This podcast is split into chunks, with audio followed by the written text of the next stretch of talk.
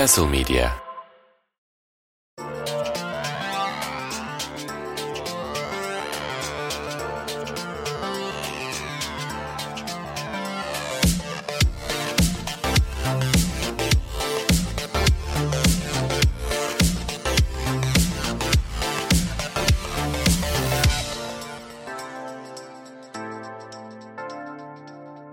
Castle Medya'dan herkese merhabalar. Gölgede ve Güneşte'nin yeni bölümüne hoş geldiniz.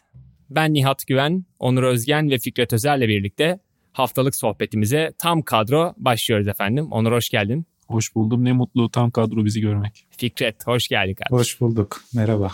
Evet, Gölgede ve Güneşte olarak çekirdek kadromuza dönmüşken ben şu anda her şeyin yolunda gittiğinden emin olmak istiyorum bir kere. Onur muhtemelen geçtiğimiz haftayı işte nasıl söyleyeyim Ayvalık, İzmir, Antalya hattında falan o kıyı bölgelerinde geçirmiştir. Onur'a dönmeyeceğim. Fikret sana dönmek istiyorum abi. Taşınma işlerini tam olarak halledebildin mi? İnanılmaz net bir ses, inanılmaz net bir mutfak yine arkada kameradan. Yani her şey şu an benim için çok net. Her şey göründüğü gibi süper mi Fikret? Yani mutfakta olmam durumu biraz açıklıyor herhalde. bir tek müsait alan burası vardı. Mutfağınız Taşın- güzelmiş ama abi. hakikaten. Taşınma der teşekkürler. Taşınma derken evin içine girmeyse bitti o. Girdik evin içine de diğer şeyler duruyor. Sorunlarımız çok. Hmm, Yani o zaman benim geçtiğimiz hafta sen yokken muhtemelen dinlemişsindir. Yaptığın Dinledim. TLC göndermesinin bir gerçekçiliği var yani. Her şey orada göründüğü gibi kolay olmuyor. Doğru mu? Yok olmuyor. Almanya'da hiç olmuyor abi. Yani kimsenin başına gelmesin bürokrasiyle bilmem neydi Ya uğraşmak. Fikret'in burada. zaten Almanya'ya dair övdüğü bir şey var mı yani? Şu ana kadar denk geldik mi? Ben seviyorum Almanya'yı bu arada baya. Hiç belli olmuyor. Sıkıntım yok. Ama bir zor yani bazı şeyleri yapmak. İstersen bir Erasmus yapalım yani. Sen bir 6 ay yeniden dön memleketine. Biz senin yerine gidelim falan. Ama bu taşınma süresinde yapalım. Benim yerime evi taşıyın siz. Vallahi abi harbiden bürokrasi kelimesi çok soğuk ya. Yani bak mesela Onur'un kullandığı Erasmus niyeyse böyle aklıma hep eğlenceli şeyler geliyor yurt dışına dair Erasmus deyince ama bürokrasi böyle bir anda kendimi oradaki karmaşanın içinde yetkiliye ulaşamayan Fikret gözümün önüne geliyor böyle. Bir anda kendimi orada görüyorum. Harbiden demek ki var böyle bir şey yani. Hissi kadar var demek ki. Ya bir de zaten klasik işçilerle olan muhabbet biraz o Rus klasik edebiyatlarına benziyor. Biri geliyor bir şey yapıyor, öbürü geliyor onun yaptığını bozuyor. O ilk yapan geri geliyor, yaptığımı bozmuşsunuz diyor. Bir şey yapmıyor ondan sonra. Oturup Evet abi. birbirleriyle anlaşmalarını bekliyorsun. Bitmeyen bir hikaye işte. yakın zamanda evine usta girmiş biri olarak harbiden bunun dili ırkı bilmem nesi yok abi. Bu usta işleri her türlü zor. Ben de onu teyit edebilirim en azından. Doğru Global söylüyorsun. ustacılık. Evet. Peki o zaman ilk konumuza geçebiliriz. Ee, bu hafta yakın dönem futbol tarihinde bir ilk niteliğinde olan ve belki de bundan sonra sonsuza dek hiç tekrarlanmayacak olan bir durumun arefesindeyiz. Hayır Arsenal'in şampiyonluğundan bahsetmiyorum bu arada. Sezon ortası Katar Dünya Kupası'ndan bahsediyorum elbette. Liglere ara verilmişken başta zirvede yer alan takımlar olmak üzere konuşmak istediğimiz konulara, takımlara dair böyle bir iki kelam etmek ve 5 büyük ligin resmini diyeyim hızlıca çekerek bu hafta başlamak istedik. Programdan önce ben puan durumlarına tek tek şöyle bir bakarken Teletext'ten puan durumu ve sonuçlara baktığım o çocukluk günleri aklıma geldi abi. Teletext kullanıyordunuz değil mi siz de? Tabii tabii. Bu arada Almanya dedi ki burada hala kullanıyor insanlar. Harbi mi? Evet. ya benim ev arkadaşım Ya kullanıyordu. arkadaş, İnanılmaz abi. Yani Almanya'ya dair anlattığın her bir hikayede şüphem biraz daha artıyor Fikret ama peki Teletext de hala kullanılıyorsa ne diyeyim abi hakikaten Ben bizi en son- olabilirler mi acaba? En son geçtiğimiz kış bir kafede maçlar oynanıyordu. Oynanırken bir amcanın televizyonda Teletext'ten maç skorlarına baktığını görmüştüm. Sonra o amca kafenin sahibiymiş meğer ve biraz Vay. şey muhabbet koyulaşınca Adana Spor ve Kayseri Spor'un 70'li yıllardaki eski kalecisi olduğunu öğrenmiştim. kendisinin. Oho, oho. Vay vay vay. Yani Teletext, al deyin- sana. Teletext deyince artık o amca geliyor aklıma Güngör amca. Ben de tam ilk söylediğinde şey diyecektim. Onur'u biraz tanıyorsam ondan sonra hep o kafeye gitmiştir. O adamla muhabbet etmiştir. Biliyorum tabii. O- yani. Hem, hem Güngör amcanın olan muhabbeti merakı. iyi hem kurabiyeleri çok güzel. Hem çay güzel falan. Evet. güzel. Vallahi evet şu an şey oldum. Ee, bu hikayeyle beraber iyice Teletext oturdu. Ben de yani çocukken bayağı bu ne abi yüzyılın icadı bu ya falan diyordum orada. Sonuçlara böyle gol olunca yanıp sönüyor falan hakikaten. Çok acayibime gidiyordu. 5 büyük ligin puan durumunu bir açayım. Evet şimdi son durum neymiş diye bakarken onu hissetmiştim. Biz konuşmaya Premier Lig'den başlayabiliriz. nasıl bağlayayım? Keyifle okuduğumuz Sokrates derginin Kasım sayısında program partnerimiz Onur Özgen'in kaleminden de bir şeyler bulmanız mümkün. Onur unutulmaz Dünya Kupası anılarına dair dergi değer verdiği kısa bir paragraf vardı. Orada 98 yılında Deniz Bergkamp'ın zerafetinden ve o meşhur Hollanda-Arjantin golünün onun çocukluğu adına ne kadar unutulmaz olduğundan diyeyim bahsetmişti. Geçtiğimiz haftaki programda ben her zaman olduğu gibi işte Türkiye'de neden bu kadar az Manchester United'lı var bu konuda konuşuyordum. İşte Arsenal, Liverpool ve Chelsea gibi takımlara insanların Türkiye'de neden sempati toplamış olabileceğini, United'ın neden geride kaldığını sorguluyordum yine. Bu esnada çıtını çıkarmayan sevgili Onur Özgen meğer Arsenal'in Wolverhampton'ı yenerek hani Christmas dönemine lider girmeyi garantilemesini bekliyormuş. Yani Onur saygıdeğer dedesine ve kendisine gayet yakışır bir şekilde çok sempatik bir fotoğraf paylaştı Instagram'da. Hiç bunun üzerine gitmeyeceğim. Uzun süredir bekliyorduk bunu. İşte naftalin kokuları geliyor falan diye. E, muhtemelen yani gölgede ve güneşte tarafında da o benzer sempatinin karşılığını görmeyi planlıyordu ama biz burada ona göstermeyeceğiz bunu. Onur hayırdır. Yani Tony Adams'tan beri Arsenal'liydim çekerek neyin peşindesin diye ben sana dönmek istiyorum. Nereden çıktı o forma abi? O bu arada şey ya eski bir fotoğraf yani.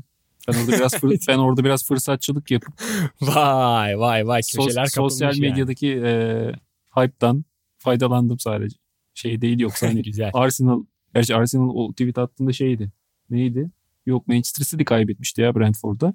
Daha şey Arsenal maçını oynamamıştı. Hmm. Gece Wolverhampton'da karşılaştı. Şey yani o eski bir fotoğraf ya yoksa şey değiliz hani iyi gün Arsenal'i falan biz yıllarca formamızı giydik gene sokaklarda. Öyle mi diyorsun? Tamam. öyle, zaman öyle bir intiba bıra- şey veriyordu tweet ama gerçek öyle değil. Olsun ben şimdi Sosyal medyada gördüklerinize inanmayacaksınız.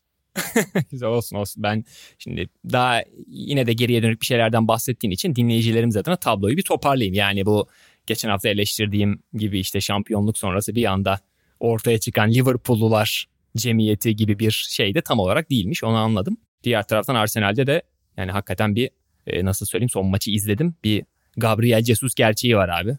Yani Çok değiştirdi. Saka'dır, Martinelli'dir harbiden uçuyorlar şu anda ve bunun arka planını çok konuşmuştuk ama hani şu büyük takımlara atfedilen onlara yaraşır olduğu söylenen o topa sahip olma oyunu diyeyim. Güçlü oyun diyeyim. Bunu gerçekten görüyorum ben Arsenal'i izlerken.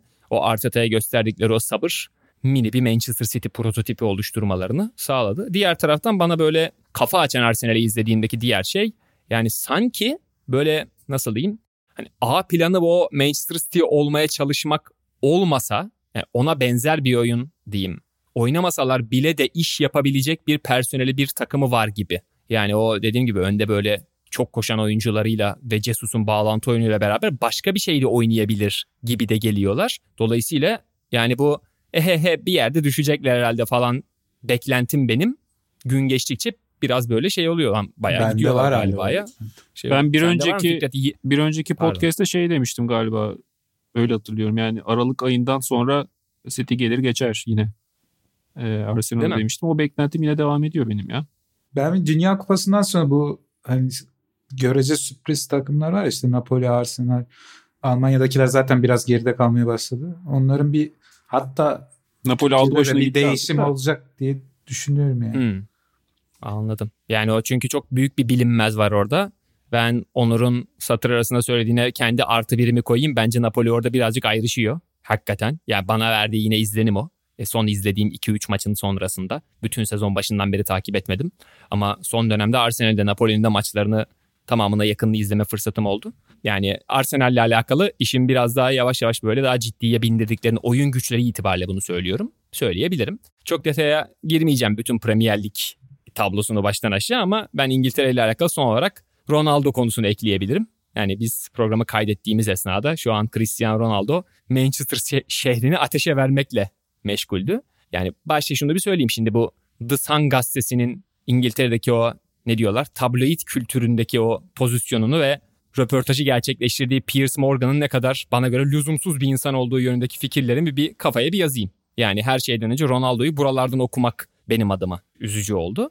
Ama yani zehir zemberekte açıklamaları var. Belki hatırlarsınız United'ın bu sene Liverpool'u yenerek o felaket diyebileceğim o sezon başlangıcının sonrasında gidişatı yavaş yavaş değiştirmeye başladığı dönemde bir program kaydetmiştik. Ben Ronaldo sorununu United için yani odadaki fil kıvamında olduğunu, bu kulübün bu süreci berbat yönettiğini söylemiştim. İşte o sorun yeniden patlak verdi. Ronaldo da herhalde kendi klasına yakışmayacak diyeyim bir sürü açıklama yaptı ama hani hocaya saygı duymuyorum çünkü o da bana saygı duymuyor dedi. Ralph Rangnick'in ismini ben hayatımda ilk defa duydum. Bu madem tam olarak hocalık yapmıyorsa kim bunu kulüpte takımın başına getirdi dedi. Michael Cox'un Yani hoş- satacak- Michael Cox'un hoşuna gitmiştir Ragnick açıklaması. Öyle mi diyorsun? Doğru. Yani ama yöneticiler ve hoca bana ihanet etti dedi. E söylediklerinde gerçekçiliği olan bence şeyler var. Sir Alex sonrası kulüpte gram bir gelişme yok. İşte atıyorum Bence Rooney şey beni kıskanıyor falan gibi şeyler Rooney'den de daha söyleniyor. yakışıklıyım dedi. Doğru ama bak. Orada bir gerçeklik. Yok yok doğru Sir Alex sonrasında kulüpte gram ilerleme yok cümlesinde de bence bir gerçekçilik payı yok değil. Tamam Var. da abi yazın kendisi gitmek istedi. Ha işte yani zaten mene- orayı menajeri kapı kapı kulüp aradı yani. tabii tabii Şimdi işte orayı zaten bir e, ihanet falan ben göremiyorum dolayısıyla. İşte orayı tam olarak nasıl yorumladığı zaten en büyük soru işareti. Çünkü Morgan ona soruyor o süreci. Sezon başı kampını henüz daha yeni doğmuş kız çocuğunun sağlık sorunları sebebiyle kaçırdığını ve döndüğünde kulübün üst düzey yöneticilerinin, hocanın kendisinden şüphe o tavırlarının kendisini kötü hissettirdiğini söylüyor. Hatta son olarak en son geçmişe gitmişken bir maçtan önce Solskjaer'di o zaman hoca. Bize maç önü konuşması yapmak yerine 99'da Bayern'e attığı Şampiyonlar Ligi final golünü izletti. Bir motivasyon yapmaya çalıştı bunun üzerinden ve maçı 5-0 kaybettik diyor. O maçta hatırladığım kadarıyla Solskjaer dediğine göre Liverpool maçı olsa gerek. Bir 5-0'lık fecaat bir maç vardı. Yani kime geldiyse salladı ve böyle aslında gemileri yaktı. Yani kızıyla ilgili durum tabii ki yani tartışma dışı. Konuşmaya bile gerek yok ama net olarak şey yani Şampiyonlar Ligi dışında kalması Manchester United'ın Ronaldo'nun sezon başında kulübe bakışını çok değiştirdi. Yani bu da bence şey değil hani Ronaldo'yu eleştirilecek, Ronaldo'yu suçlayacak bir durum değil. Hani 20 yıldır bulunduğu yerden artık olmayacak olması, yani Şampiyonlar Ligi'nde olmayacak olması tabii ki şey yani Ronaldo gibi bir kariyeri şey düşündürür yani. Farklı arayışlara itebilir. Ama biraz bu son senin bahsettiğin açıklamalar bence biraz fırsatçılık gibi olmuş. Yani e, zaten devre arasında bir şey bekleniyordu. Artık ayrılık bekleniyordu. E, Dünya Kupası da geldi. Hani Dünya Kupası'ndan sonra artık şey gelecek. Kış transfer dönemi açılacak. Şey yaptı yani. Gemileri yaktı. Evet yani Hani işte önce, o- öncesinde kadro dışı kaldığında falan bunu yapamamıştı. Hani bir özür açıklaması gelmişti biliyorsun. Hı, evet evet gençlere örnek olamadım bazen Aynen. böyle şeyler olur toparlayacağım falan demiş. Yani o zaman bunları bir ay önce söyleseydin. bir intikam da olabilir ya. Benim de arkam sağlam açıklaması gibi. Yani artık bu saatten Bu sonra... arada bir şey de e, yok o- yani. Gördüğüm kadarıyla Ronaldo lehine bir destek taraftarlardan falan görmedim ben şu ana kadar. Hani genel olarak bir haksız olduğu düşünülüyor.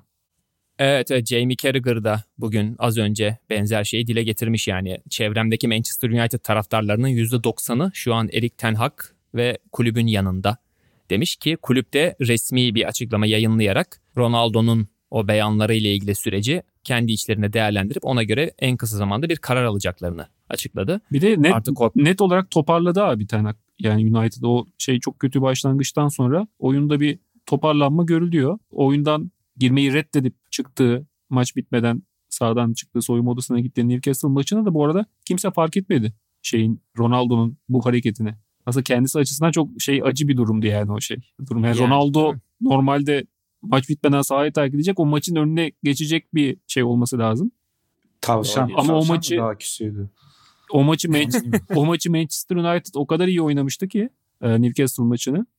E, kimse fark etmedi bile. O sadece şey soyunma odasına yakın e, yerlerde oturan birkaç genç haricinde onlar da çak yapmak istedi Ronaldo. Ronaldo şey yapmadı orada olmadı. Evet trip attı onlara. Şimdi o zaman Fikret sana senaryomu söylüyorum. Manchester United Ronaldo'nun haftalık 550-560 bin poundluk maaşı üzerine bir su içiyor abi. Ronaldo oradaki alacaklarını yine de talep ediyor. İşte dava mava bunları geç. Devre arası Paris Saint Germain'e gidiyor abi Ronaldo. Nasıl? Güzel. Messi ile yan yana mı? Ben istiyordum biliyor musun onu? Yani Amerika'ya mı Yani gidecekler hem- artık? Nereye? Hani bu Messi Ronaldo kavgası var ya. Keşke beraber Yani. oynasalar diyordum ben. Onu diyorum yani madem hani bu, bu artık bu seviyeye gelindi. Sonra Paris'i kapatıyorlar ondan sonra. Evet geçen haftalarda da bahsetmiştik. Yani bu özellikle de Amerika merkezli yayılan sporda artık bu e, şeylerin süper yıldız seviyesindeki isimlerin son 15-20 senede ondan önceki 15-20 senelik döneme göre beraber oynamak, yakın ilişkiler kurmak konusunda çok daha sıcak, çok daha pozitif olmaları ki eski NBA oyuncuları işte bunu eleştiriyor. Biz zamanında daha rekabetçiydik falan diyor. Madem buraya doğru giden bir kültür de var, öyle bir rüzgar da var. Bir beraber oynasınlar artık Mbappe de herhalde Elon Musk'a yazıp kendisine farklı renkte bir tik ister herhalde bu gelişmeden sonra. Bana yeşil tik verin falan der Hiç yani. aklınıza geliyor mu peki böyle futbol tarihindeki hani Ronaldo Messi gibi çok sert büyük rekabetin iki tarafının aynı kulüpte buluşması? Figo. Yani Ra- Ramos Messi geliyor benim hemen aklıma yani. Ha, Ra- Ramos, Messi Ramos, neler Messi. ettikten sonra. Ha, doğru. Yani tam şey E, karşılamıyor. Figo'nun Hani geçişi var işte oradan oraya. O hangisini eklersen yanına. Zidane, Roberto Carlos. Ama işte Figo Barcelona'dayken Real Madrid'deki kimle aynı rekabeti vardı? Hani muadili kimdi? Var mıydı? Tabii tabii. Yok Onur'un bu söylediğine Ramos Messi de birebir örnek olmadı. Ben hani e, özellikle de Sergio Ramos Hani birbirinden bir nefret iti- durumu vardı Ramos'un Messi'nin. Doğru. Evet, Anladım. Özellikle Ama Ramos böyle de bir rekabet bir şey. biraz o yüzden dedim. Böyle de bir rekabet yani hani belki Tabii ben Messi Ronaldo rekabeti futbol tarihinde de öyle. O ölçekte ne kadardır zaten. Ya çünkü öyle bir şey ki hani bunların dünyanın en iyisi olup olmadığını tartışıyorlar ya o değil yani konu. Konu bunların 15 senedir işte 100 küsür 300 küsür gol atıp 5000 küsür asist yapması falan hani sürekli aynı şeyleri her sene yapabilmeleri böyle iki tip bu kadar istikrarlı olmadı benim hatırladığım. Yani ben Ronaldinho'yu çok severim. Ronaldinho'nun birkaç senesi var. Yok, bu kadar istikrarlı olanı yok. Sonra yok. Hani Kesin yok yani. Tabii tabii. Ve iş- bu seviyede yok. Yani tabii ki kariyeri 15 sene 20 seneye yakın devam eden vardır yine. Ama sürekli zirvede kalmak daha önce yaşanılan bir şey değil. Peki o zaman İngiltere tarafını burada bırakabiliriz. İtalya'ya geçelim. Az önce konuşurken Napoli'den bahsetmiştik Fikret. Zirve için, o basamak için nasıl söyleyeyim? Daha yeni olan takımların, Arsenal, Napoli gibi takımların Dünya Kupası'ndan sonra çok ciddi bir teste tabi tutulacağından bahsetmişti. Bu potansiyelden söz etmesi bence makul. Ama Napoli de en son izleyebildiğim kadarıyla baya baya uçuyor. Yani o Sarri'nin üç bücürlü sistemi, o Insigne, Mertens, Callejon sistemi Sarri Napoli'si bir bakıma Mili'nin sakatlığından sonra biraz mecburen kurulan ve pek de alternatifi olmayan bir ilk 11. Bence arkadaki arkadaki merkez üçlüyü de unutma ya. Tabii tabii. O Jorginho, Hamşik ve Alan. doğru. O da acayipti. Ama hani işte ön üçlü üzerinden oradaki alternatifsizliği anımsıyorum. Yani Hı. o takımda o arkada sözünü ettiğin arka üçlü de dahil hatta geri dörtlü de dahil. Hı. Hani bir tane parçayı çıkardığın zaman yerine yenisini aynı performansa koymakta çok zorlanıyordu. İşte bir Gulam sakatlandı buradan- sol bekte neler yaşadılar. Evet evet buradan Sarri Baba'ya da selamlar. Bu en son 3-0'lık Juventus mağlubiyetinden sonra kendisine Dünya Kupası sordular.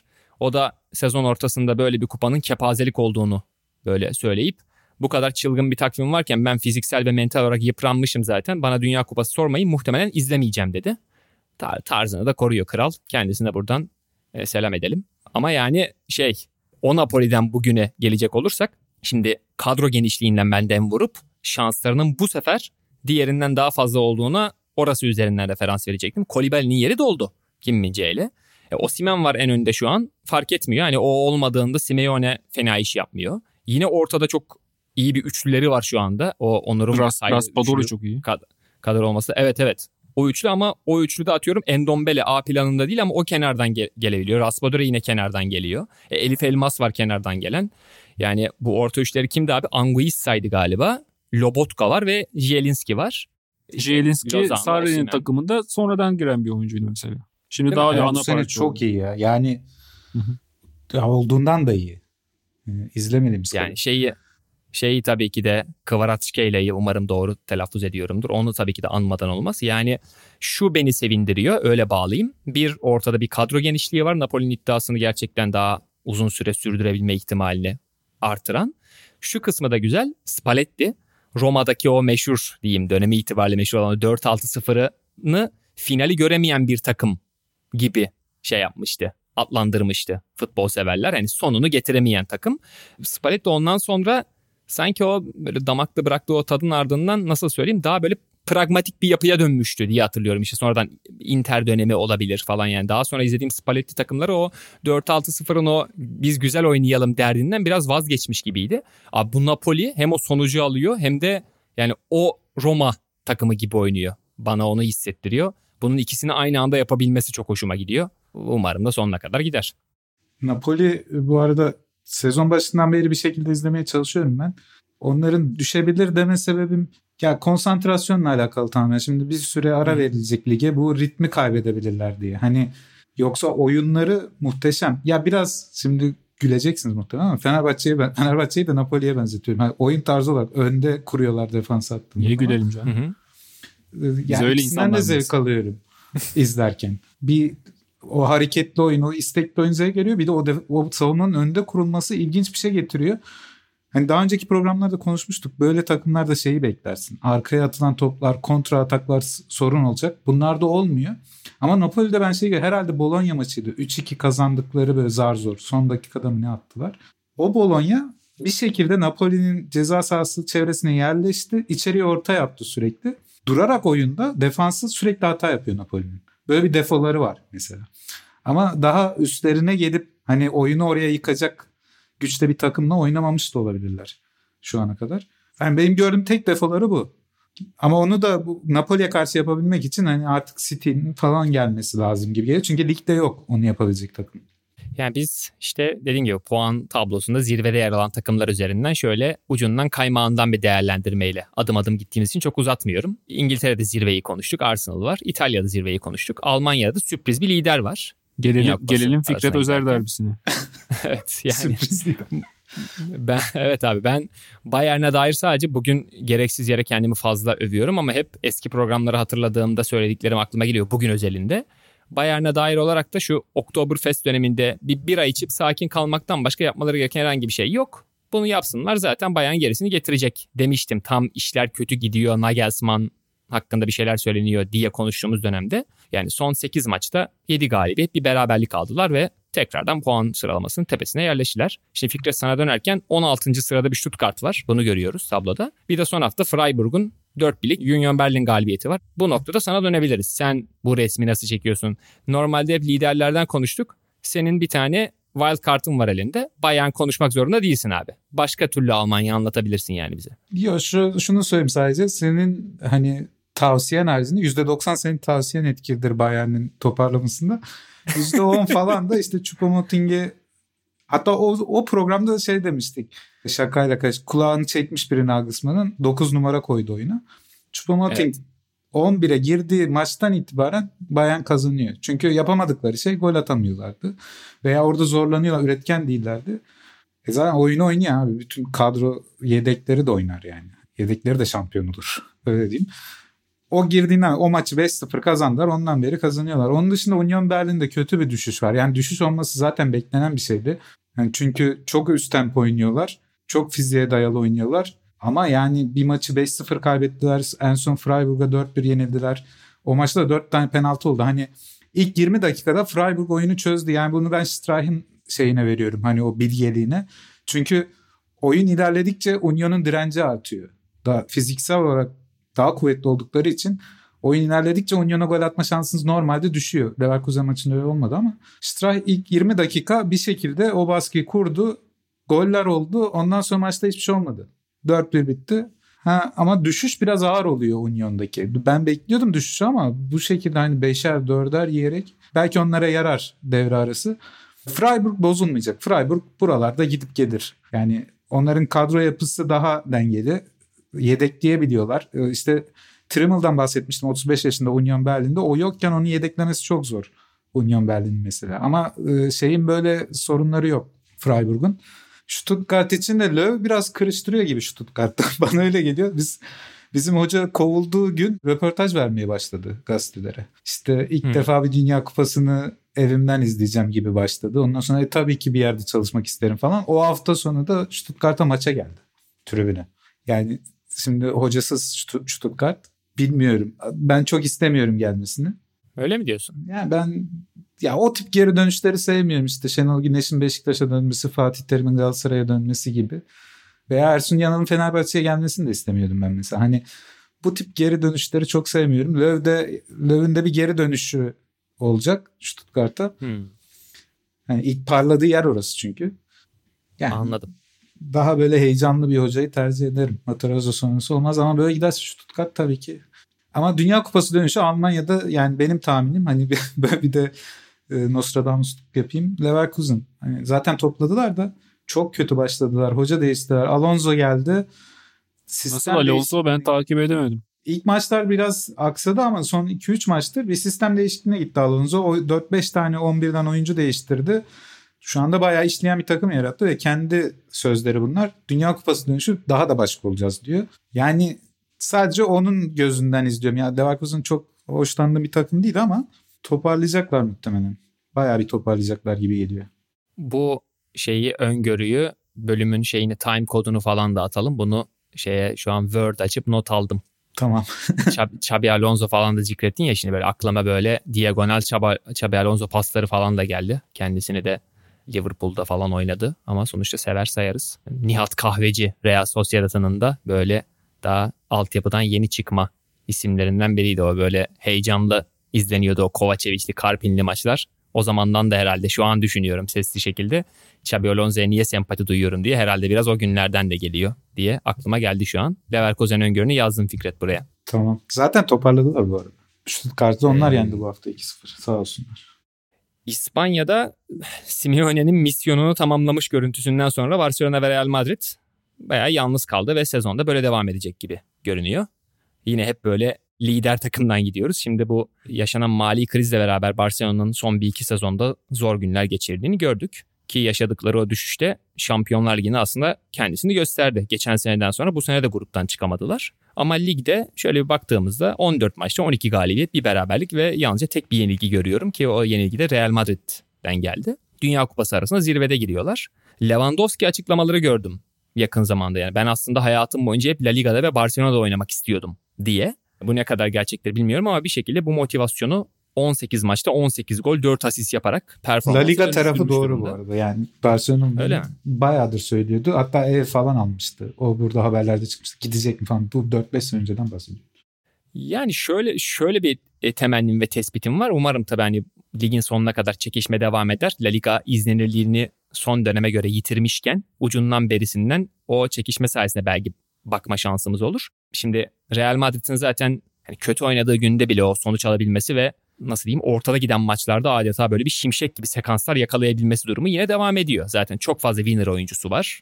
Üst seviyede kendini ispatlamış çok fazla oyuncusu var. Orası cepte. Barcelona'da o düzeye aday çok oyuncu var ama henüz tamamının kendini ispatladığını söylemek mümkün değil. Ama Barcelona bence La Liga'nın bu son güncel durumundan yararlanıp yarışı sonuna kadar götürebilir. Yani Barcelona'yı böyle ligde yıpratacak, puan kaybı yapacakları falan çok böyle acayip takımlar yok. Benim La Liga'da gördüğüm seviye nispeten biraz daha düşmüş. Kazanmaları gereken bu sene ligde bütün maçları kazandılar. Bunu şu yüzden söylüyorum. Ben Barcelona'nın büyük maçlarına baktım bu sene. İşte Real Madrid, Inter, Bayern Münih. Yani hiçbirinde iyi değillerdi. Hepsinde rakip daha üstündü bir şekilde Barcelona'dan ama La Liga'da dolu dizgin devam ediyorlar. Dediğim gibi bundan faydalanıp işi sonuna kadar götürebilirler diye düşünüyorum. Bu kadarlık bir La Liga takibim var.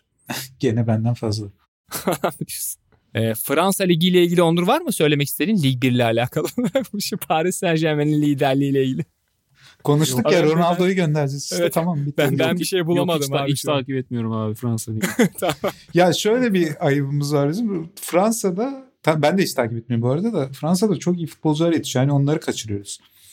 Başta Messi'yi kaçırıyoruz. Before it was cool diyemiyoruz o yüzden. O futbolcular geldi. Yok yani ligin üçüncüsü ki 10 puan farkla geride olan Ren takımında nasıl yılan adamların olduğunu öyle Fenerbahçe maçlarında biraz daha gördük. Dolayısıyla o evet yani ben de Paris Saint Germain'in güncel durum hakkında çok detay maç maç takip etmiyorum ama aslında dediğinde doğruluk payı var Fikret. Fransa liginden, Lig 1'den, Lig 1'deki oyuncu üretimi konusunda pozitif şeyler söylemek takip etmesek bile mümkün. Bu kadarlık Paris Saint Germain konuşmak bence yeterli deyip diğer konumuza geçebiliriz. Katar Dünya Kupası'nın organizasyonel açıdan hissettirdiklerine ve girmek istediğimiz kadar detayına şöyle bir değinip öyle bugün bitireceğiz. Ama ben başlamadan önce programa girmeden evvel okuduğum bir haberi dile getireyim. İngiltere 7. lig takımı Ashton United Haaland'ın bu Dünya Kupası süresince bu işte bir 27-28 gün yapıyor. O sürede kendilerine kiralanması için Manchester City'ye resmi teklif yaptığını açıklamış abi. Web sitesinde, resmi web sayfasında Ashton United'ın menajer Michael Clegg açıklamaları var. Program bununla işte, açmalıymışsın abi. Bu ne güzel habermiş.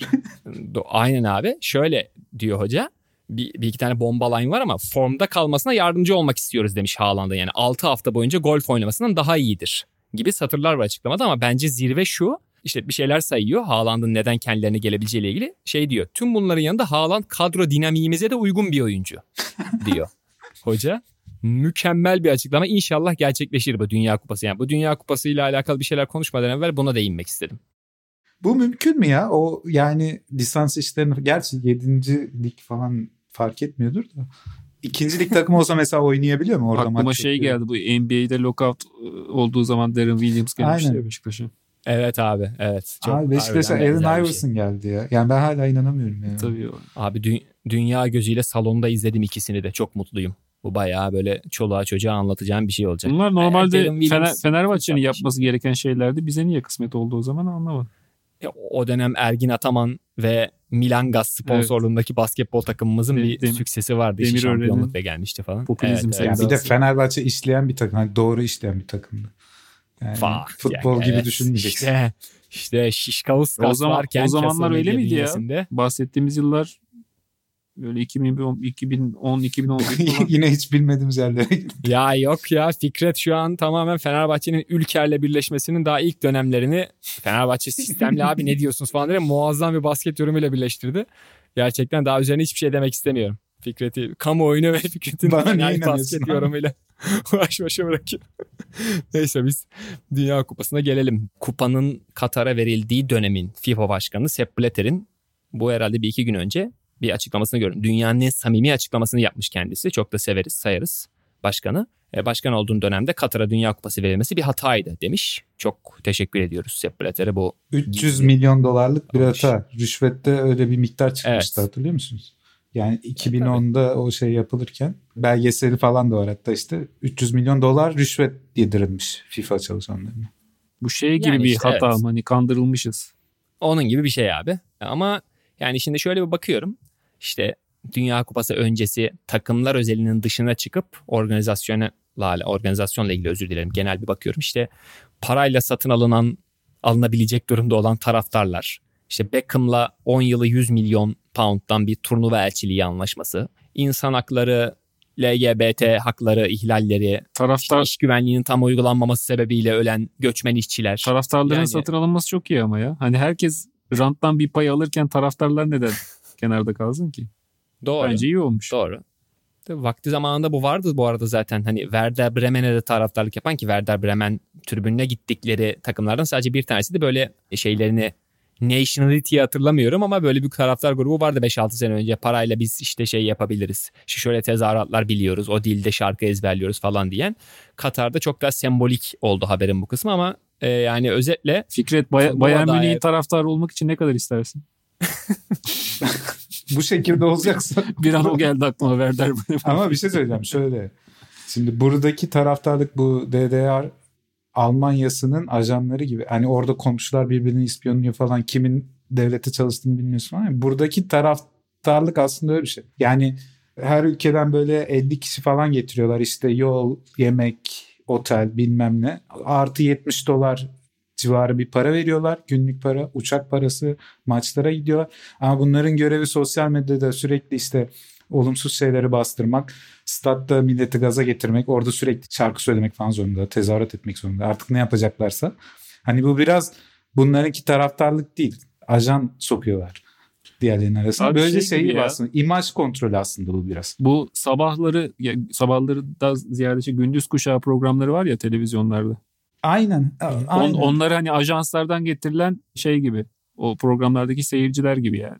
ben Hatta bu şey üniversite- Sokrates'in son sayısında İbrahim Altınsay'ın bir yazısı var. Tadı kaçtı tuzu kaldı diye. Yani onu da tavsiye ederiz. Ederim. aklıma dinleyenlere geldi. O okumalarını. Yeri gelmişken bölümü okuyayım hemen kısa bir paragraf. Şey diyor sevgili İbrahim Altınsay. Katar 2022'nin hayırlı bir yanı da var aslında. Bu turnuvanın artık ne kadar yapay kurmaca bir stüdyo şovuna dönüştüğünü açıkça göreceğiz diyor. Futbol kültürü olmayan bir ülkede birbirinin aynısı kimliksiz ve tarihsiz statlarda uçakla taşınmış tonlarca çimin üstünde ve futbolla ilgisi olmayan sponsor davetlileri görmek değil görünmek isteyen ünsüzler ile paralı turistler önünde sanal bir gösteri gerçekleşecek alt tarafı diyor.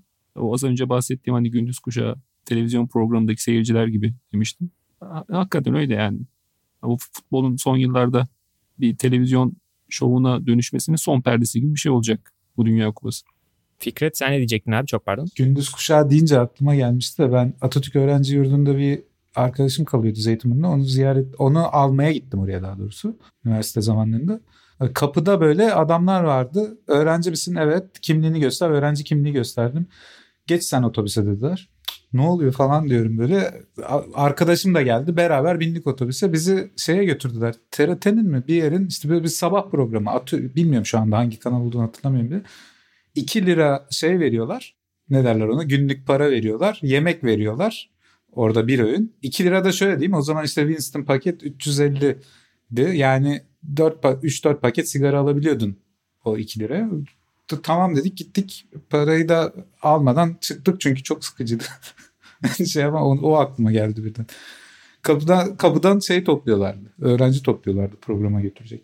Ama yani o zaman bu saha içine girilmeyen Dünya Kupası kısmında ben yine sana pas atayım. Sen devam et çünkü şu, şu yüzden ben az önce saydığım başlıkları şöyle bir gözümün önüne getirdiğimde bütün turnuvanın o heyecanının, Dünya Kupası heyecanı denilen şeyin önüne geçecek boyutta skandallar görüyorum. Dolayısıyla hani organizasyona sen neresinden bakıyorsun deyip tekrardan sana geri pas atabilirim aslında. Şöyle gireyim sen Sepp Blatter'le başladın. Onun Rusya ile ilgili bir şey vardı. Bu olimpiyatlarla ilgili protestolar vardı. Rusya'daki işte bu Dünya Kupası'nın organizasyon komitesi de telaşlı ya burayı da protesto ederlerse diyor. Sepp Blatter'in bir lafı vardı o zaman o toplantıda. Hatta bu toplantıda böyle gizli kamerayla falan görüntülenmiş. Nasıl olmuş bilmiyorum. Şey diyor bu olimpiyat falan değil diyor. Bu futbol diyor. Ne yaparsak yapalım izleyecekler. Hani şu anda bizim içinde bulunduğumuz bu iğrenç durum var ya Katar'da eleştiriyoruz ama birkaç gün sonra açıp izleyeceğiz o maçları. Bir kere buradan hani o Blatter'in bu açıklamasının samimi olmadığı zaten geçmişten gelen yaptığı hareketlerden belli de. Tabii ki. Onun dışında şöyle bu işte inşaatta çalışan işçilerin ölümleri falan ona girmek istemiyorum. Önemsiz olduğu için değil. Bunun artık bu şeye döndü. Koyun pazarlığına döndü. Yani bin kişi öldü. Yok on kişi öldü. Sayısının ne önemi var? Hani bir şeyler olmuş orada ve bunun saklanmış. Bunu biliyoruz. Hani ama biz bunun üstüne gidemedik. Artık çok geç. Stadyumlar yapıldı. Orada maçlar oynanacak. Şöyle bir özet geçeyim. Mesela Almanya bu turnuvayı protesto edelim mi bilmem ne aylardır bunu konuşuyor. Sürekli böyle bir gazetelerde şeyler çıkıyor ama Siemens oranın bütün enerji şeyini veriyor. Altyapısını veriyor. Elektrik altyapısını.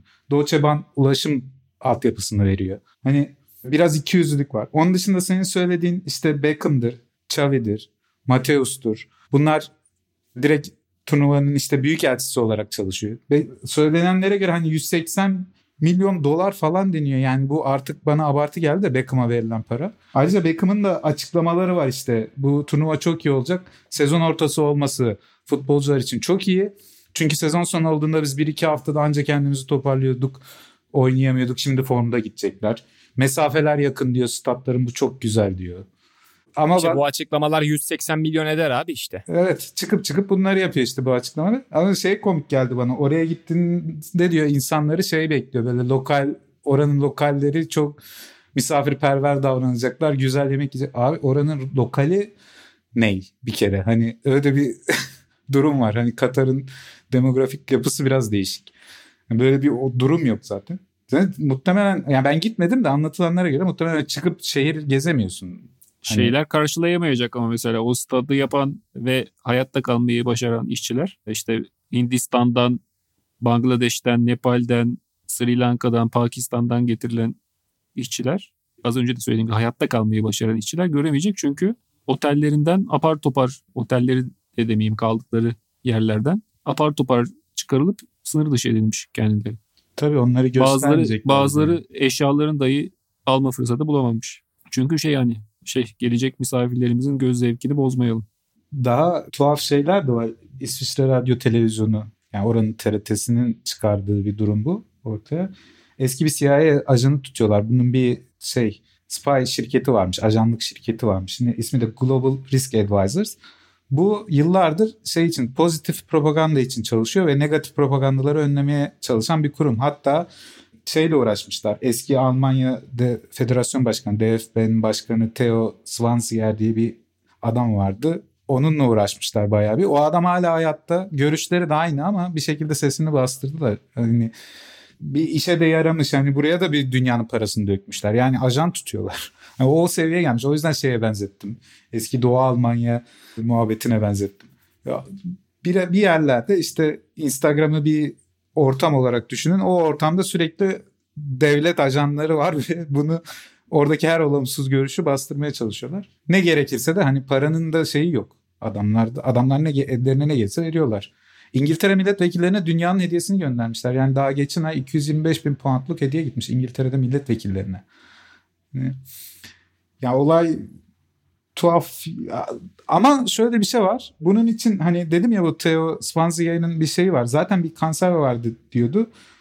Bu artık kanserli hücrenin iyice büyümesi diyor. Çünkü onun demek istediği şu zaten bu milletvekillerine bilmem nerelere giden hediyeler doğal karşılanmaya başlanmış. FIFA'da FIFA çalışanlarına giden hediyeler falan. Bunlar artık hani kör göze parmak muhabbeti olmuş bunlardaki. Hı hı. Bir gidiyorsa bunlar 10 göndermiş olan bu burada şey, aslında. Yani orada naçizane en tereddütte bırakan şey zaten hani ki birçok insan da bırakıp futbolcuların kendisini de bırakabiliyor olabilir. Hatta galiba İlkay Gündoğan'ın mı bir açıklaması vardı hani Klopp'un farklı bir açıklamasında referans alarak işte Klopp'un da dediği gibi bu Dünya Kupası'nın düzenlenmesiyle alakalı bu bütün konular o e, hakkı düzenleme hakkını Katar'a verenlerle ilgilidir. Bunları onlar düşünsün. Biz futbol düşünmek zorundayız diye.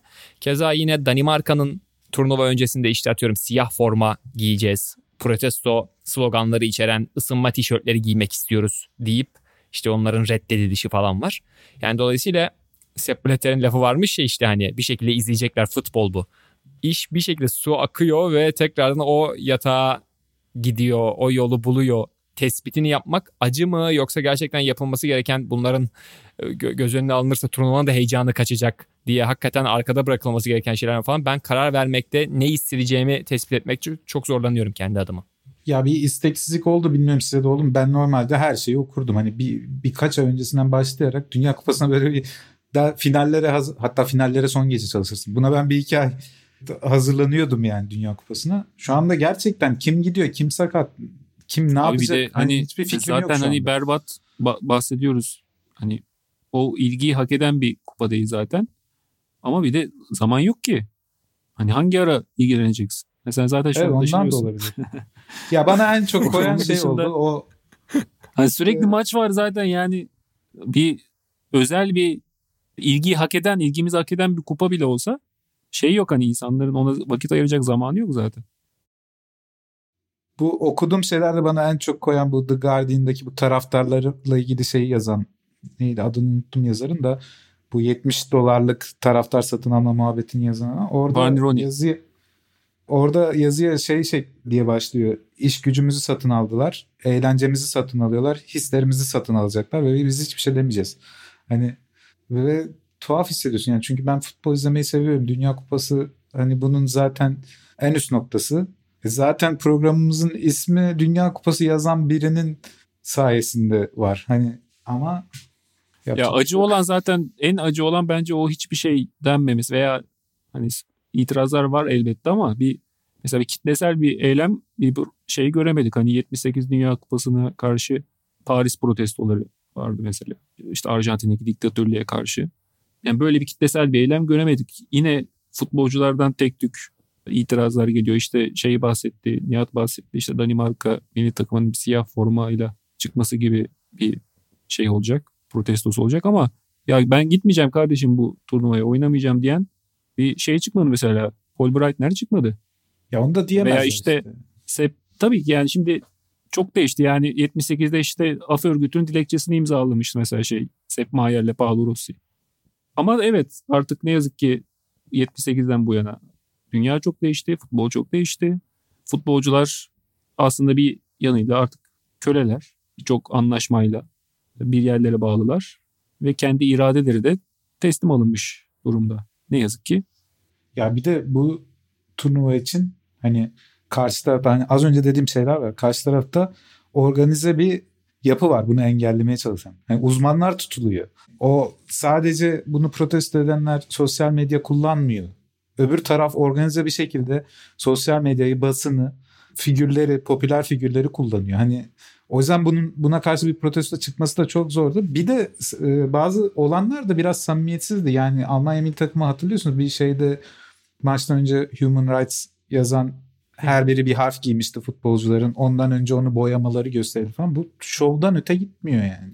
Bu çok, çok gereksiz bir eylem şu an. Ya o mesela O- Katar'dan gelen şey haklı canım. Hani Avrupa'ya gelen şey eleştiri. Hani siz bizde her türlü ticari anlaşmayı yapıyorsunuz. Hani hiçbir sorun olmuyor. Bir futbol organizasyonu düzenleyince mi mesele oluyor demelerine kendi şeylerinde içlerinde haklılar. Tutarlı bir şey. Tabii canım bunun bir tutarlı zemini var doğru işte. Ben de tam bu noktada zaten samimiyetin seviyesinden tereddüt ettiğimi söylemek istemiştim. Nerede pozisyon, hissi olarak nerede pozisyon almam gerektiğini o yüzden tam karar veremiyorum. Çünkü bunu protesto ettiğim anda ben aynen Onur'un az önce bahsettiği gibi bir tane Katarlı yetkili de çıkar der ki kardeşim tuttuğun takımın işte bu United olmaz da City olur başkası için. Hani işte bilmem forma sponsoru sayesinde Grealish'e 100 milyon verirken sorun yok da işte Portekiz'de Mısır'ın burada maç oynaması mı sorun? Senin için senin için yani. onda da sorun yok mu? Benim için var mesela.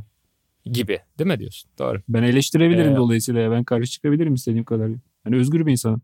Haklısın. Doğru. Ama o zaman şöyle işin e, nihayetinde bir potansiyel futbol izlencesi de olduğu için daha tatsız olan bu kısımla bitirmekten ziyade sadece birer tane Dünya Kupası saha içi beklentisine dair ilk aklımıza gelen şeyleri sorayım ve öyle bitirelim. Ben de şimdi şöyle bir bakındım.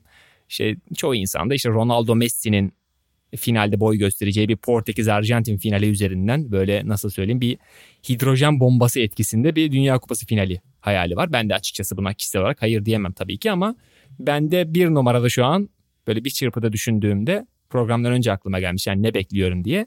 39 yaşındaki turnuvanın en yaşlı oyun- oyuncusu olan Atiba Hutchinson'ın böyle bir top kapma mücadelesinde bir pas arası yaparken ona anasının ak sütü gibi helal olan o platformda böyle bir kare çıkması. Dünya Kupası'na dair ilk hayalim sanki bu olsa gerek diyeyim. Size de birer Seni tane acayip- tam yani ne ilk- bekliyorsunuz diye şey yapayım sorayım. Vedat Ibisevic ilk defa işte Bosna Dünya Kupası'na gittiğinde oyuna girdi. Hatta gol de attı şöyle bir dokundu falan. Benim için bitti o. O yetti yani. Dünya Kupası'nda beklediğim tek şey onun oynamasıydı.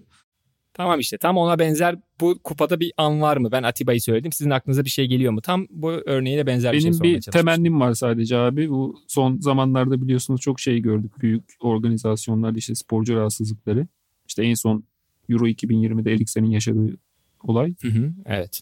Yani şimdi daha da sıcak bir havada oynanacak maçlar aslında sağlıksız bir durum olacak futbolcular için. Kimseye bir şey olmasın yani benim turnuvadan en büyük şeyim e, beklentim o. Eyvallah. O zaman ben de Nihat gibi bir şey söyleyeyim. Benim de iki yıldır, üç yıldır hani böyle milli takıma gitsin, milli takıma gitsin dedim. Fülkrug var. Werder Bremen'in 9 numarası.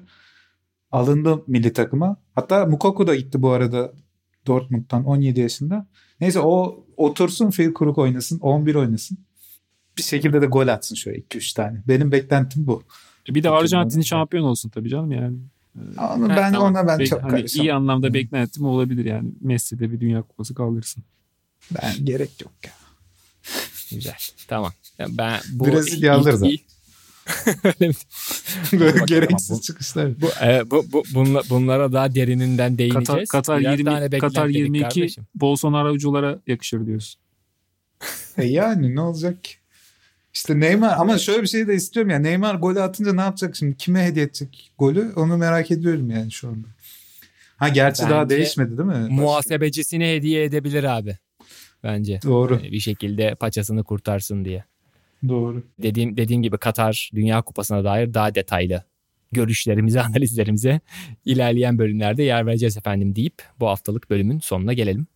Dinlediğiniz için çok teşekkür ederiz. Gelecek hafta yeni bölümde tekrar görüşmek üzere diyelim. Hoşçakalın. Hoşçakalın. Hoşçakalın.